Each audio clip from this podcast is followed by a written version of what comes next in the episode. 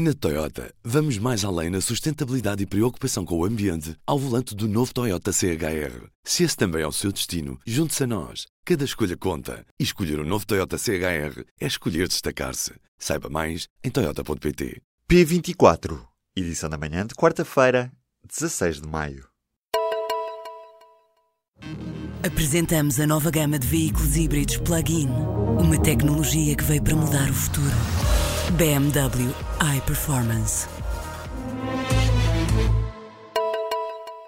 Na manhã desta quarta-feira, a Juventude Leonina demarcou-se da violência em Alcochete. O treino da equipa de futebol do Sporting foi cancelado e a Polícia Judiciária fez buscas na SAD. Depois das notícias sobre suspeitas de compra de árbitros no handball, o Correio da Manhã diz que a operação da PJ em Alvalade resultou na detenção de quatro pessoas. André Geraldes é um deles. Nesta terça-feira, um grupo de 50 adeptos de cara tapada invadiu a academia do Sporting em Alcochete e agrediu jogadores e treinador. O governo reduziu as exigências às empresas para garantir os meios aéreos para o verão. O Ministério da Administração Interna cedeu e negocia agora com quatro empresas portuguesas que antes tinha acusado de cartelização. Já antes, o gabinete de Eduardo Cabrita tinha dito que teria os meios adjudicados no início de maio, algo que não aconteceu. Um acidente na manhã desta quarta-feira resultou em quatro feridos graves na vida do infante no Algarve. A colisão envolveu um autocarro espanhol e uma betoneira. Estão feridas 14 pessoas. A colisão ocorreu antes do túnel do Arieiro, no Conselho de Lolé, distrito de Faro. Pyongyang rejeitou uma desnuclearização unilateral e ameaça cancelar a cimeira com os Estados Unidos. Em resposta ao Conselheiro de Segurança norte-americano, os norte-coreanos afirmam que não têm interesse numa desnuclearização ao estilo líbio. Apesar da promessa de se acabar com as armas nucleares no país, ainda não há contornos definidos para o processo. O primeiro-ministro israelita diz que os métodos não letais não funcionam em Gaza. Benjamin Netanyahu diz que tentou minimizar as vítimas de segunda-feira, mas que se sentiu provocado na tentativa de pressionar Israel. No início desta semana, mais de 60 palestinianos foram mortos na fronteira da faixa de Gaza na sequência de protestos contra a mudança da embaixada de Israel para Jerusalém. No próximo ano letivo, os professores vão ter orientações mais vagas sobre o que devem abordar na sala de aula no ensino básico.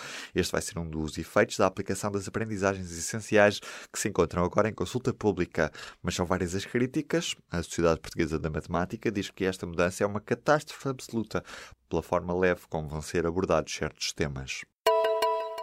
As progressões na carreira dos trabalhadores a contrato vão avançar nos hospitais.